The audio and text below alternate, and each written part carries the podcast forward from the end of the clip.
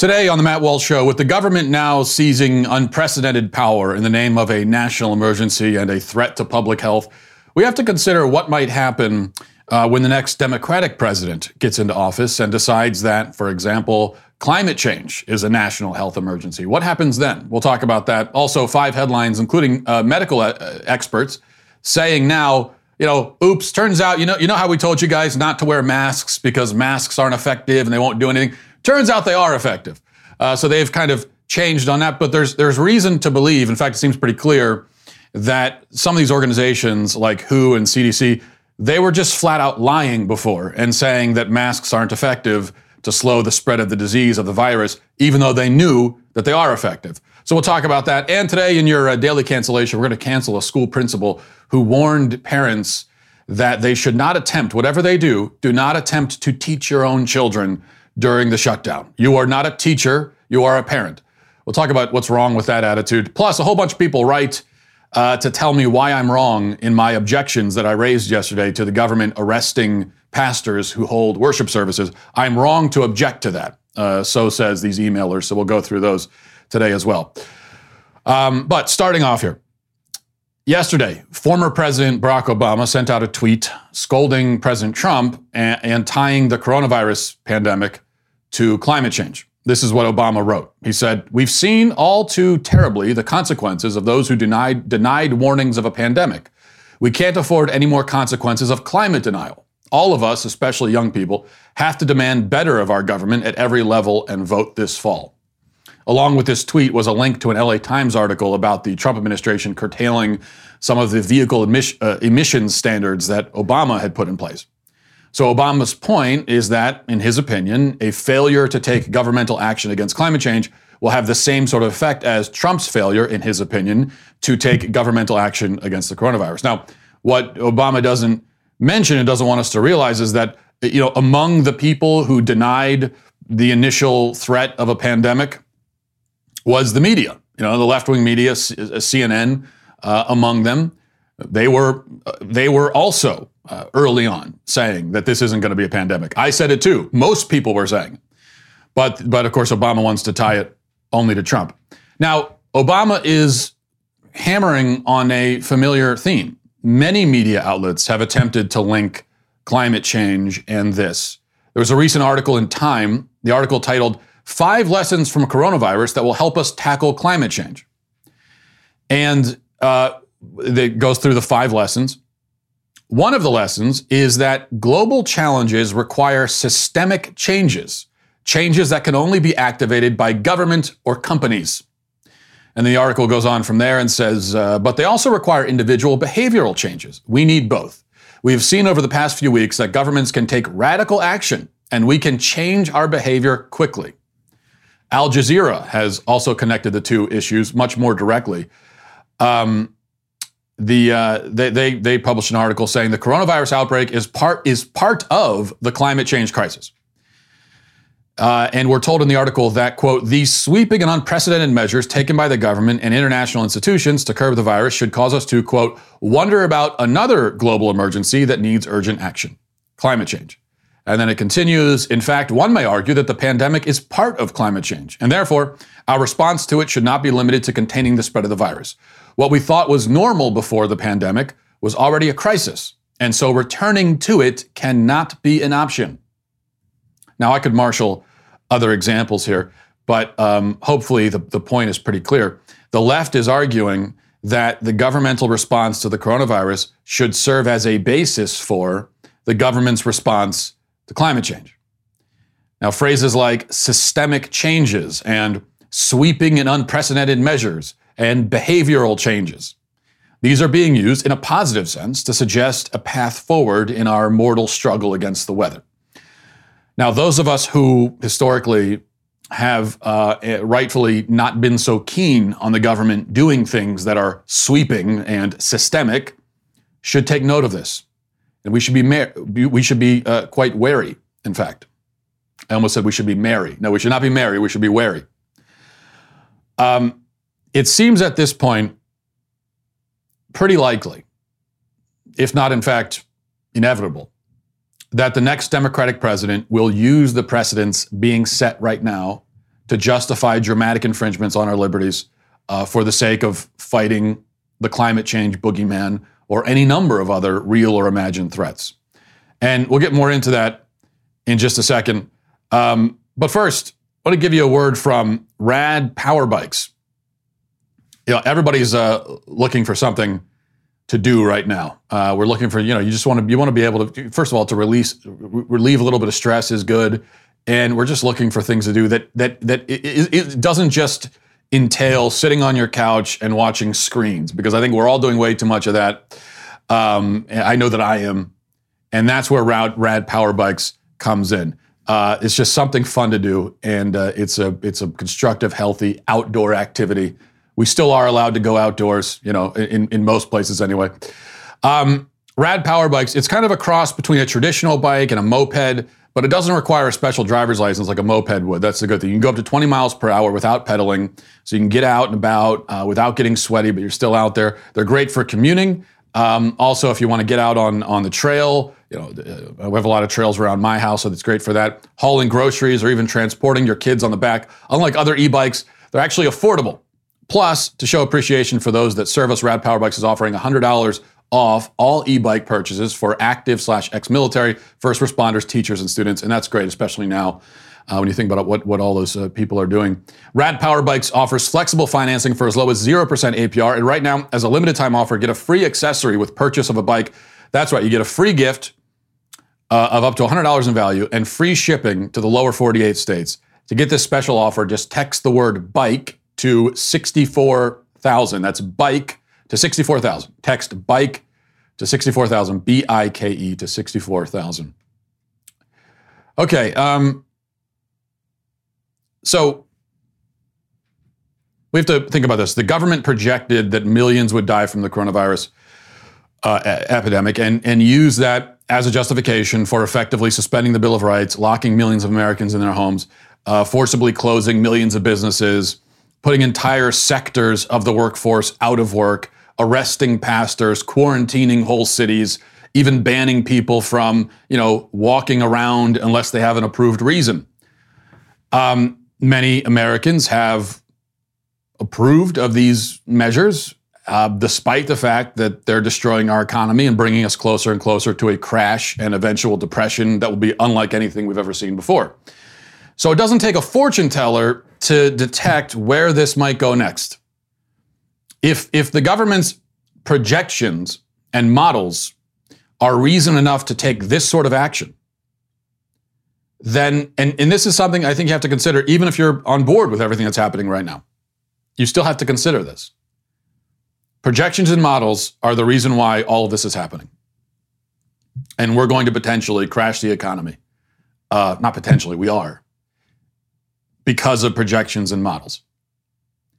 Then what happens, though, when, when the government under a Democratic president projects the end of all life on Earth unless extraordinary things are done to circumvent it? Uh, on, on what basis can those of us who endorse the current shutdown of American society to save millions of lives object when a similarly drastic program is put in place to save billions of lives? I mean, if we're doing this to save millions, it's, I, we certainly would do it to save billions, wouldn't we? If the, if the government can issue declarations that shutter, in many cases permanently, tens of millions of small businesses, why can't it issue declarations canceling industries that it will say contribute to, to climate change and are helping to bring about Armageddon? Those of us who support these shutdowns at that point, I think we're going to be in quite a bind, because we're not going to be able to argue that the government in principle should not or does not have the power to um, toss free enterprise into the wood chipper along with the Bill of Rights, seize di- dictatorial control of our civilization and all that. We won't, we won't be able to say, in principle, they can't do that, or they don't have the power to do that.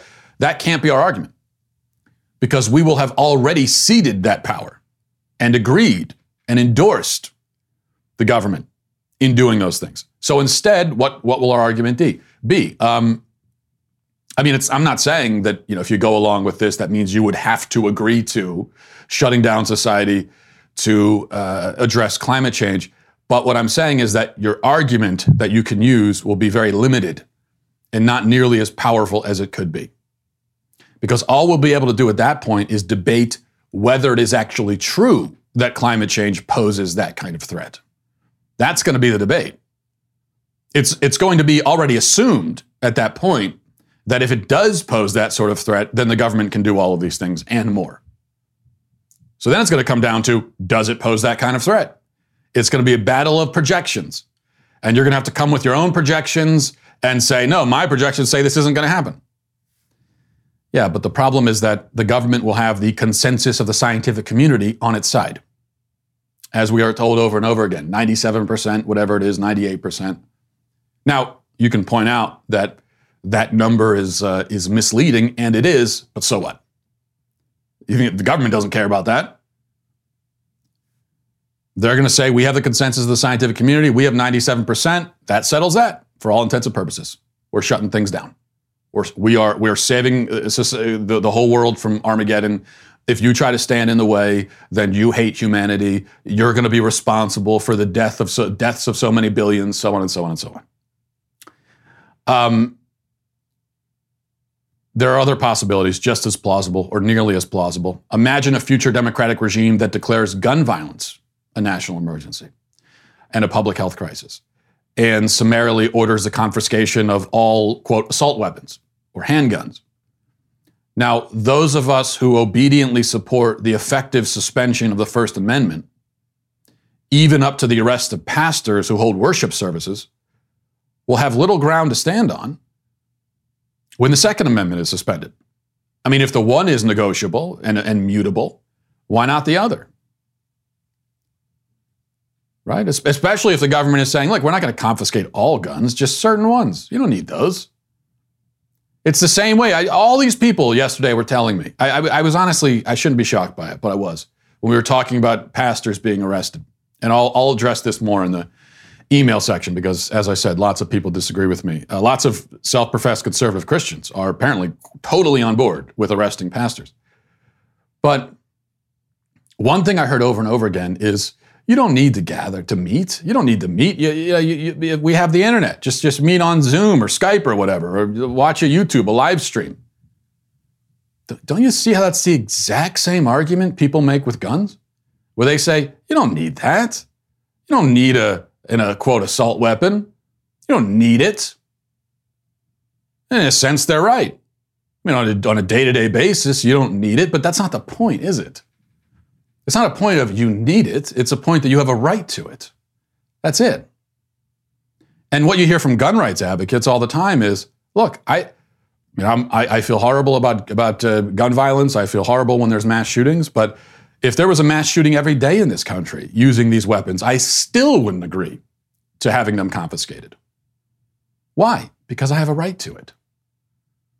That's the argument, right? Um, but...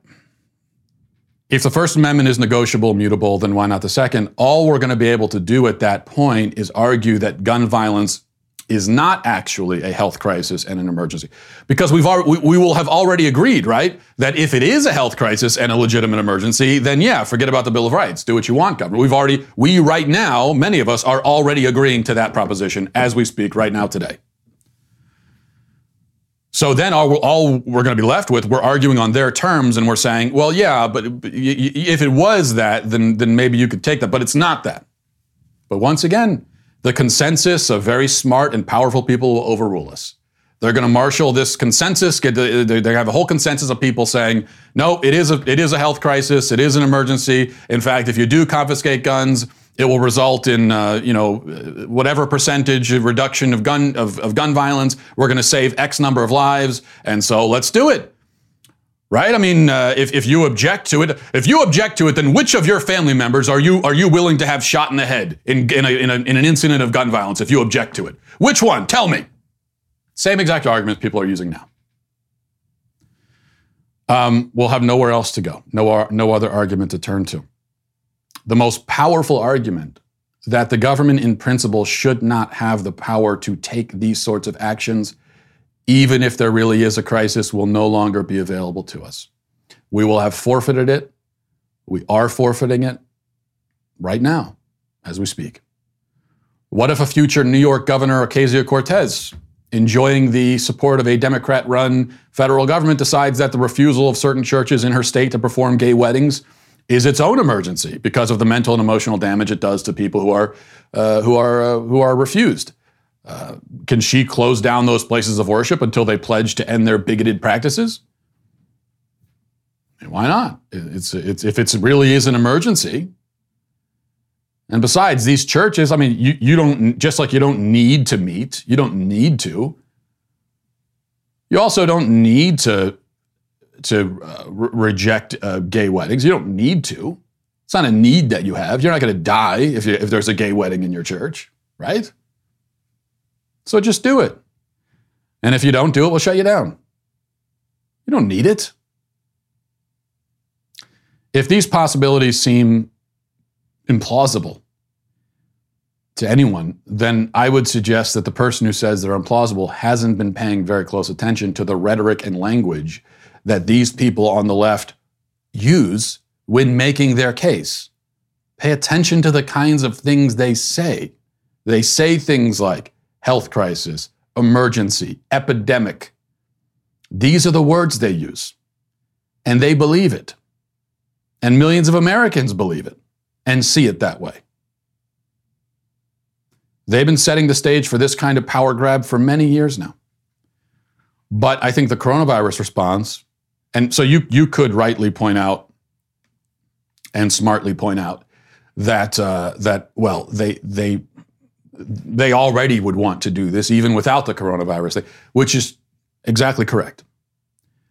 But I think the coronavirus response and its passive acceptance by many Americans has made what was once likely almost inevitable. And it certainly at least would seem to have sped up the timeline of when we're going to see these things happen. All right, remember, remember, we only have ten years left, right? ten years until the until catastrophic consequences, billions of people dead. If you really believe that, it actually, by, by the it, applying the logic that we're seeing used today, it would actually make a lot of sense. Shut everything down. Shut the whole. Shut the whole. Shut civilization down to stop it. All right, um, we're going to move on to headlines, but first, you know, what's the secret to building a a, a good business? Building a real a, a real business. And when I say secret, we're not talking about get-rich-quick schemes, okay? Not pyramid schemes or anything like that. Those things are very appealing. They make for nice little YouTube videos where you can kind of watch them and fantasize about having a Lamborghini and all that kind of stuff. Uh, but what about building a real business? What's it all about? Success, no matter the, the cost? Is it about, you know, you have to prioritize business over family, have a have a bad have a bad marriage? Do you have to be a, you know, have to have no ethics whatsoever? You have to neglect your kids. No, it doesn't have to be that way. You can grow a business without sacrificing your family, without sacrificing your character. I want to tell you about the Benham Brothers. The Benham Brothers have over a dozen businesses, including a real estate empire that spans over thirty-five states, and uh, they didn't sell their souls for it. That's the good thing. Uh, and if, if if that name rings a bell, it's because you probably are aware of this. The Benham Brothers were slated for a reality T V show on H G on H G T V, and were canceled because of their commitment to conservative values. They sacrificed a lot of money. You know, you think about how much money there is in it for, for guys like the Benham Brothers to be on H G T V. Well, they sacrificed that because they weren't going to sac because they sacrificed that because the other option was to sacrifice their values. So-called business coaches tell you that your life has to take a back seat to your hustle, but David and Jason Benham are proof that that's simply a lie. Just this week, the Benham Brothers launched their new course, Expert Ownership. Uh, it's the model they've used to build each one of their businesses. Whether you're sick of the nine to five or you have a ten-year-old business, whatever it is, Expert Ownership can help you achieve your goals right now. So to celebrate the launch of their new course, they're offering fifteen percent off to new members. You can uh, check out a preview of their new course and take advantage of that discount over at Benham Brothers dot com slash Walsh. That's Benham Brothers dot com slash Walsh, B E N H A M Brothers dot com slash Walsh. Head on over there to check out the new course now. You're not going to regret it. Okay, let's go to uh, headlines. The White House is now projecting between one hundred thousand and two hundred forty thousand dead uh, from the coronavirus, even with the measures that we put in place. Birx and Fauci tell us that uh, this is better than the supposed two million or so who would have died with no mitigation efforts. Um, the models and projections are continuously adjusted, which on one hand is understandable, right? Uh, because nobody really knows the future. But on the other hand, we are bankrupting the country and driving millions into financial ruin on the basis of projections. So the fact that the projections keep changing is cause for concern, right? But speaking of projections, as unreliable as they may be, here's, here's my question. Has anybody run a model or come up with a projection to tell us what the body count might be if we don't shut down the whole economy, but we also don't do nothing? Because it seems like every model shows us, okay, this is what would happen if we shut everything down, and this is what happens if we do nothing. And that's the, you know, two hundred thousand dead versus two million dead. What they're telling us is that with the mitigation efforts, one hundred to two hundred thousand dead, with nothing, two million. Okay, but nobody is suggesting that we do nothing. I, I, I honestly have not heard that proposed from anyone, from any, at least from any, certainly from any prominent source. I can't, I can't guarantee that there hasn't been somebody out on Twitter somewhere saying that, but I have not seen any prominent person, anyone of note, uh, suggest that we do nothing in response to the coronavirus epidemic. So what these projections, they're, they're giving us the total shutdown versus, Uh, on the other hand, a, a strategy that nobody has proposed. So what if we lock everything thing down, but we also do things, quarantine the elderly, the sick, the symptomatic, encouraging mask use, even mandating it in certain situations, along with other hygiene measures, et cetera. What if we did that? What's the projection for that? You know, you can't tell me that that that the projection would be the same as if we did nothing, because because it's not nothing. Obviously, it's going to have some effect. It's going to do something. So what's the projection? Shouldn't that be what we compare the lockdown projection to? Wouldn't that give us a clearer picture of the costs and benefits, the risks and rewards of one strategy against the other? How is it that in all of our discussion, in all of our projections, the idea of allowing the economy to continue while also taking serious mitigation steps hasn't even been considered or discussed? And how do we not have projections for that? It's, it's mind-boggling. Number two, according to Doctor Fauci, the C D C is now considering actually urging Americans to wear masks in public. Uh, you may remember that these medical authorities, the C D C, Uh, the W H O, uh, others, spent weeks, months really, telling us that we shouldn't wear masks and wearing masks won't accomplish anything, right? We, we, we were told that.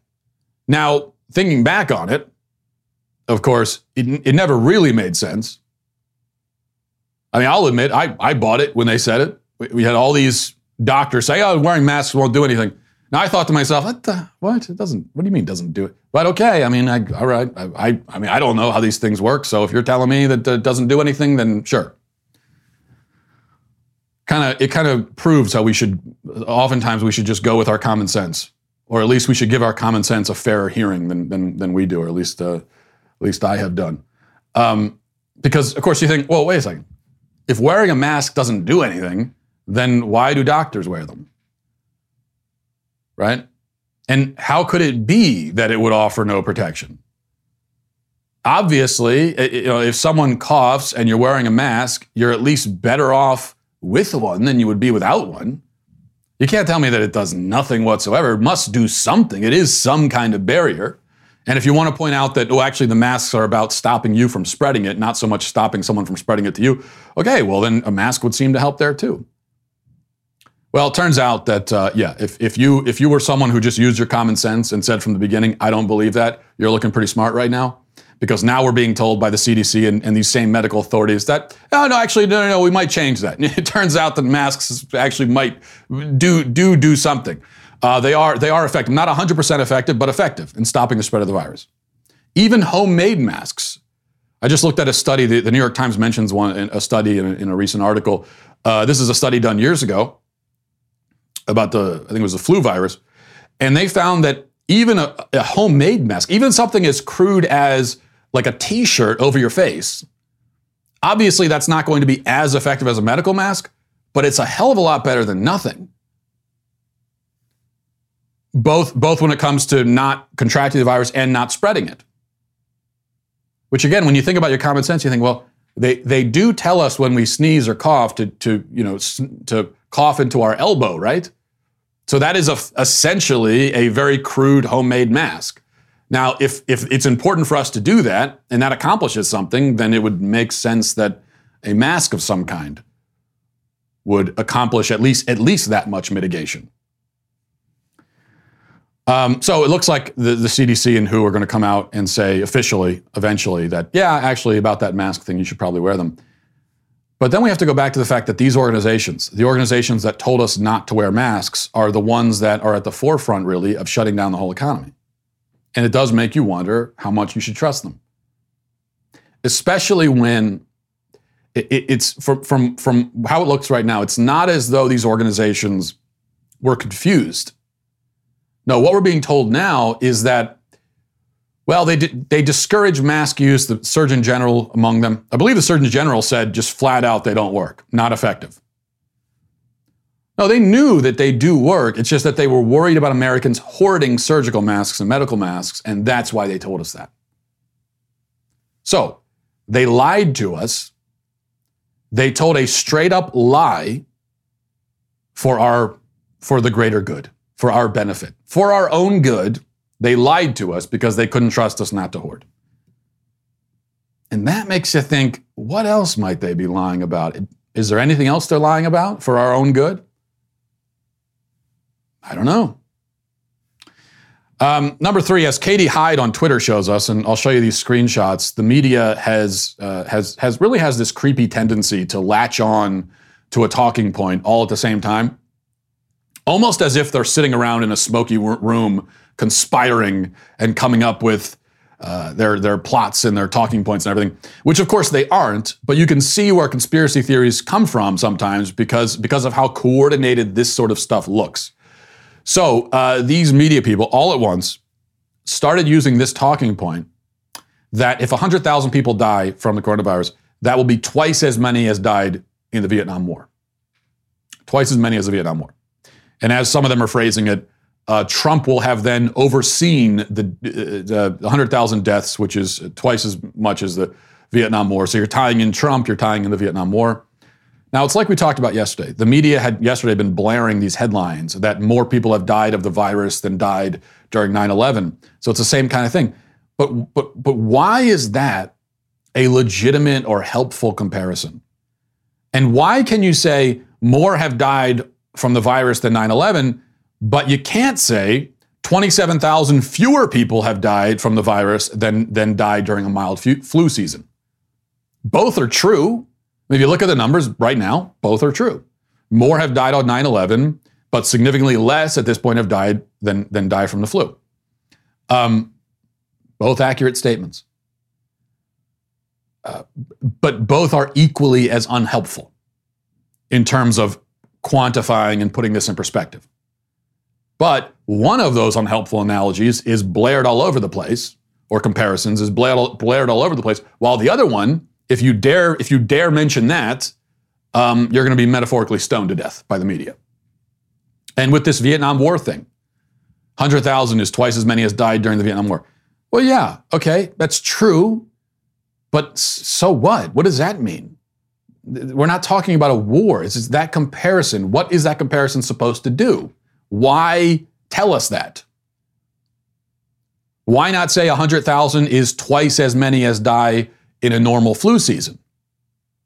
Well, is it because that actually makes the virus sound a little bit less scary? See, if you tell people that based on the projections, you know, we might have, you could even say two to three times as many people die as die from a normal flu season. When you put it like that, it sounds bad, it sounds serious, but then you start thinking, is that bad enough to justify destroying the entire economy and shutting everything down? It's really bad, but I don't know. You start thinking that way when you frame it like that.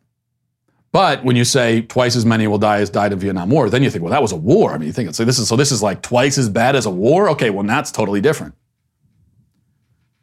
So it's all about conditioning the way we think about this. That's what the media is doing.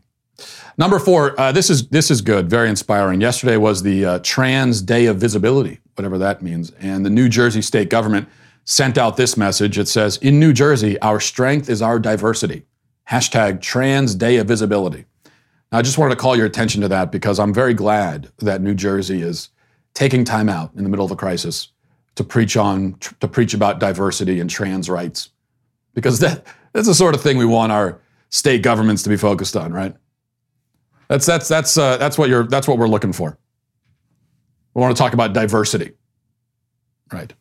Number five, reading now from A B C News, uh, headline, inmates charged with violent crimes poised for release due to COVID nineteen. Two men allegedly involved in a robbery where a New York City police detective was killed in friendly fire were among the violent offenders on the list of inmates slated to be released from the infamous Rikers Island jail complex due to the coronavirus pandemic. Um, I'm not going to read this entire thing. In fact, this is just one article about uh, them releasing prisoners. They're doing it in New York City. Uh, they're doing it in California. There was, I was looking at a a tweet from, trying to find it here. Um, let's see. A reporter in uh, Boston tweet, Massachusetts highest court considering if certain prisoners slash detainees should be released because of coronavirus threats.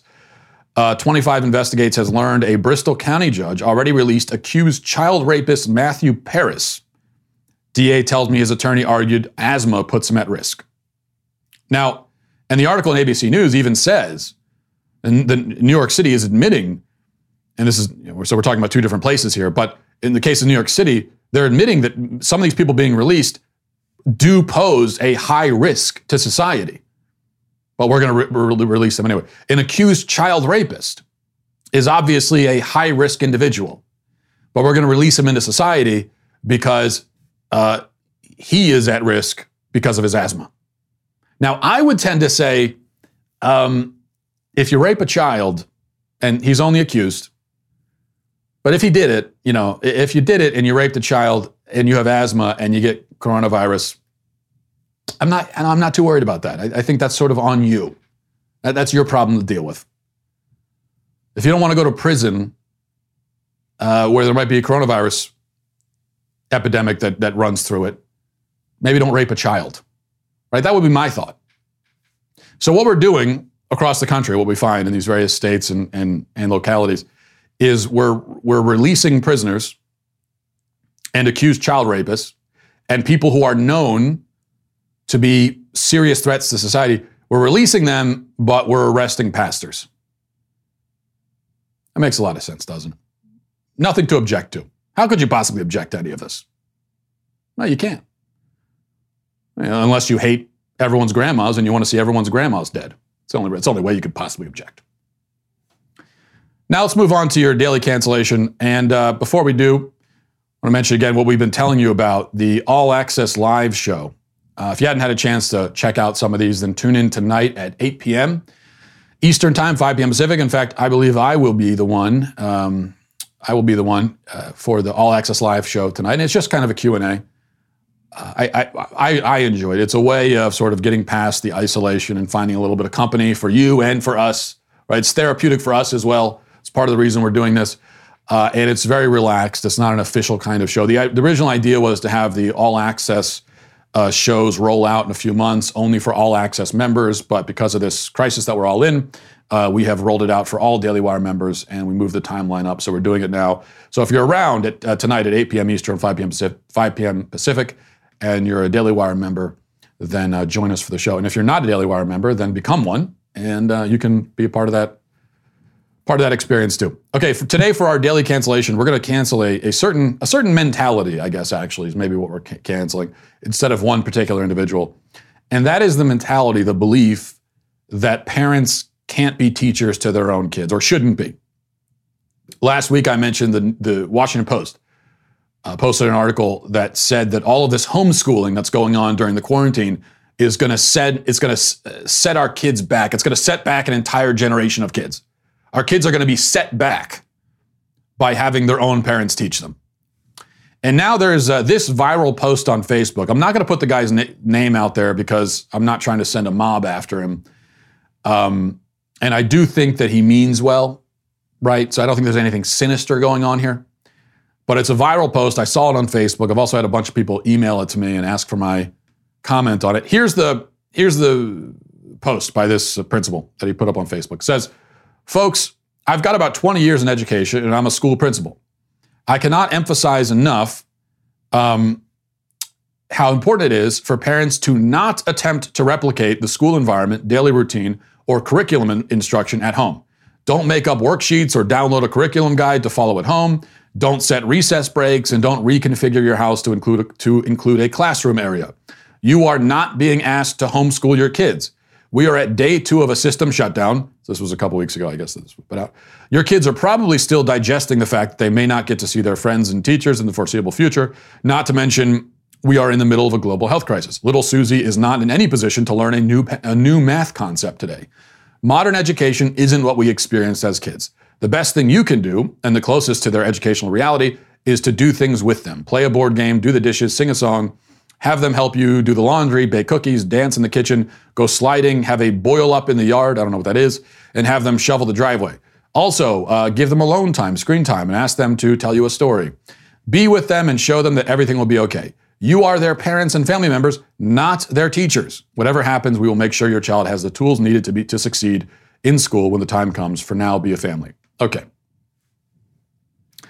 Means well, right?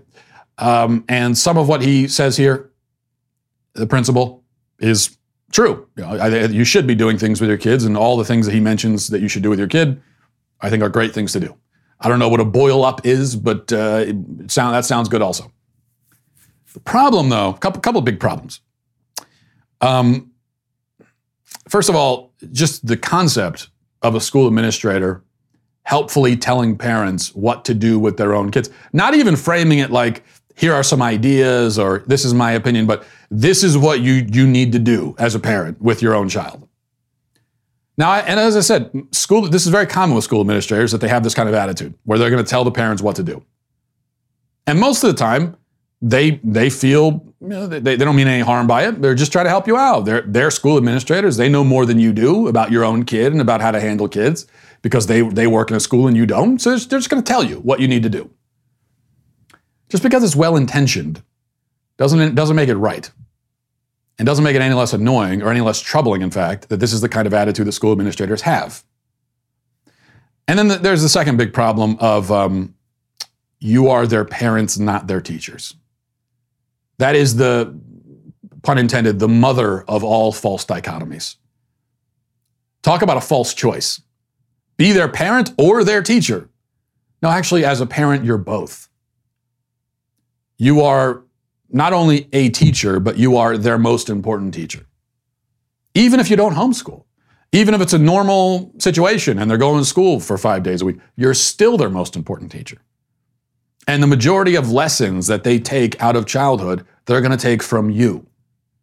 Like it or not, good or bad, you are their first, primary, most important teacher. By far. So you are their parent, not their teacher. Uh, that is just wrong. And again, it's a common attitude among school administrators, among some teachers, not all, in the public school system, where they kind of, the attitude they have to, to the parents is, hey, butt out. This is not your purview. You, th- you don't have a specialty. You don't have a degree in this. I do. And so don't attempt to teach your own kids. As if it's rocket science, right? It's like, it's as if someone who doesn't have any training tried to build a literal rocket ship on their own. Okay, in that case, you could say, you are not a rocket science t- scientist. Don't do that. But teaching your kid actually is not rocket science. Um, not saying it's easy, but you know, any parent can do it, in fact. Although what he says about not replicating uh, the public school environment, a lot of that is true. I agree with that. Uh, maybe not for the reasons that he says it, but it's true. I think it's one of the advantages of homeschooling is that you don't have to have that kind of uber-structured environment, although you still do want some structure. And um, some of the things that you do, uh, you know, what, what, what does he mention? Recess breaks and that sort of thing. Reconfiguring your house to include a classroom area. I mean, that's we, we homeschool. We have a we have a classroom area downstairs. I think that's that is good stuff to do. But at the end of the day, as a parent, you make those decisions. Okay, let's go to emails. We have a little bit of time to read through some of these. Um, we got a bunch of why I'm wrongs today, and we'll we'll go through them quickly as we can. This is from Jeffrey, says, Matt, you chose the wrong horse to ride with that pastor story. That pastor is a charlatan in it for the money. That's the only reason he held the service. Usually you criticize snake oil salesmen like him. Well, yeah, Jeffrey, but that's, that's not really relevant. Uh, if it's true, I don't know. The pastor we talked about yesterday that got arrested, I don't know anything about him. Not a thing. This is the first time I've heard his name. Maybe he's a charlatan, maybe he's not. That's not the point. He's not the horse I'm riding, okay? I'm riding the First Amendment, and I'm saying that we should still have the right to hold a worship service without getting arrested. Charlatan or not. From Sean, I'm a conservative and a Christian, but I thought you were extremely irresponsible in your commentary, parentheses, show and op-ed, yesterday, re-church closings. Pastors who hold church gatherings are being foolishly reckless. We have to speak out against this behavior that puts others at risk, not endorse it as you have done. That's my two cents. Still love the show. Thank you. Uh, well, Sean, I, I think that you're missing the point a little bit. I never said that I think pastors should be holding worship services. I didn't say that.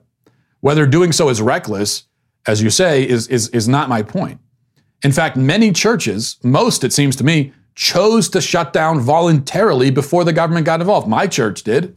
All the churches in my area that I'm that I'm aware of shut down before it was forced on them by the state.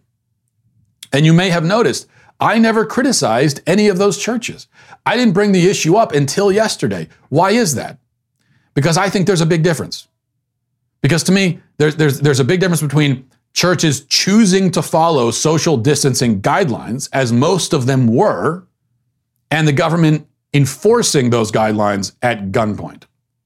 Once that happens, I think we have a problem, a huge problem. And when I say gunpoint, a lot of people took issue with me. I kept saying the government is enforcing this at gunpoint. Yes, they are. Everything the government does is at gunpoint. Because the implication is always, we've got guys with guns, and uh, and and you know, they don't have to actually brandish it. Every time the government uses force, every time the government makes an arrest, enforces a law, it is always done at gunpoint. I'm not saying the government should never enforce any law. I'm just saying that's the reality.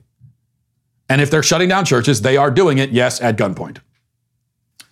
Um, from Laura says, Dear Matt, I've been a fan for a while. I'm a conservative Christian, but I strongly disagree with the direction you've gone recently. The coronavirus is a public health crisis, and the government is doing what must be done to curb it. Whining about your freedoms and the First Amendment just feels petty to me.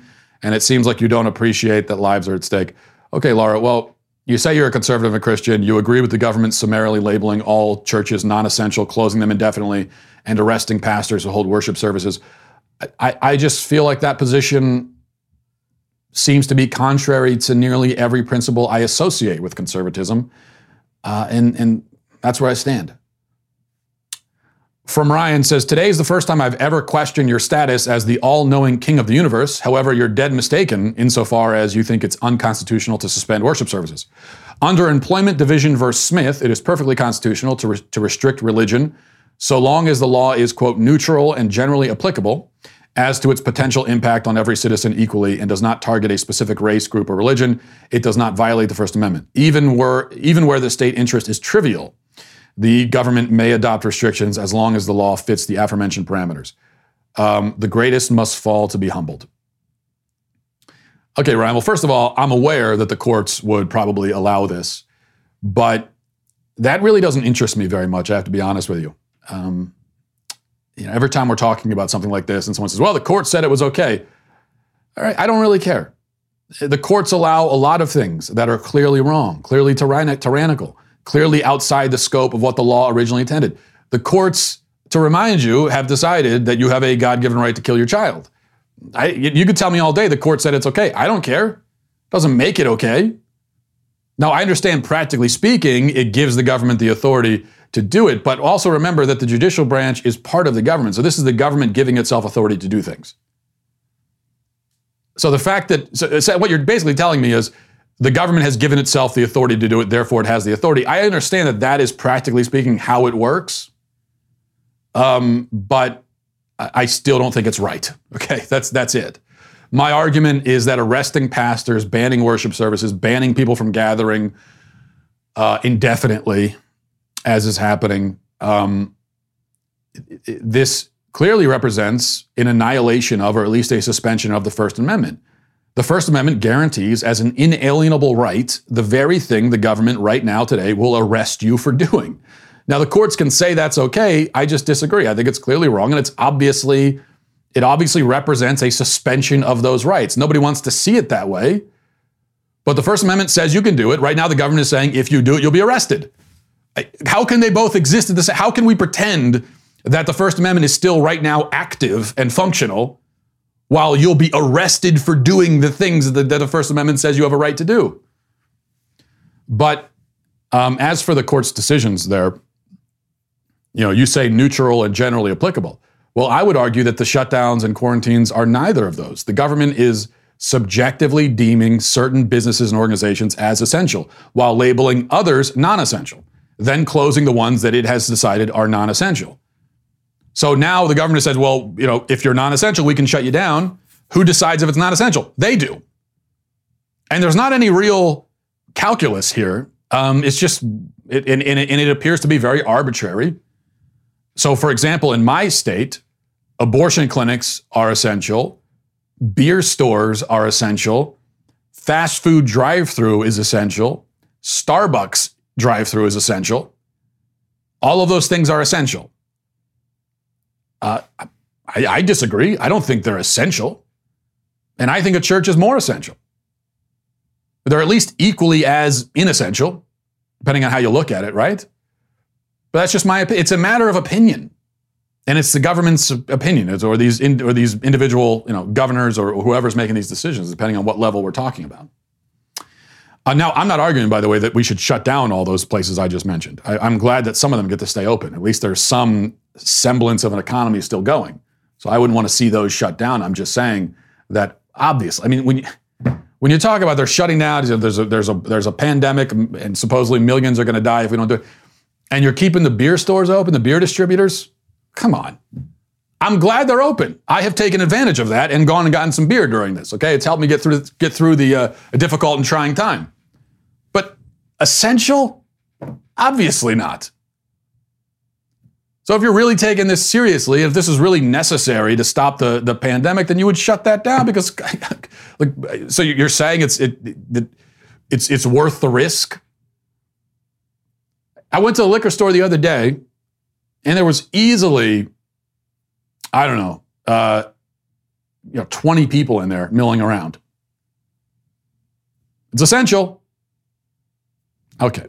Court, and the, but the court will say it's all right. All right, fine. The court says that. I don't agree.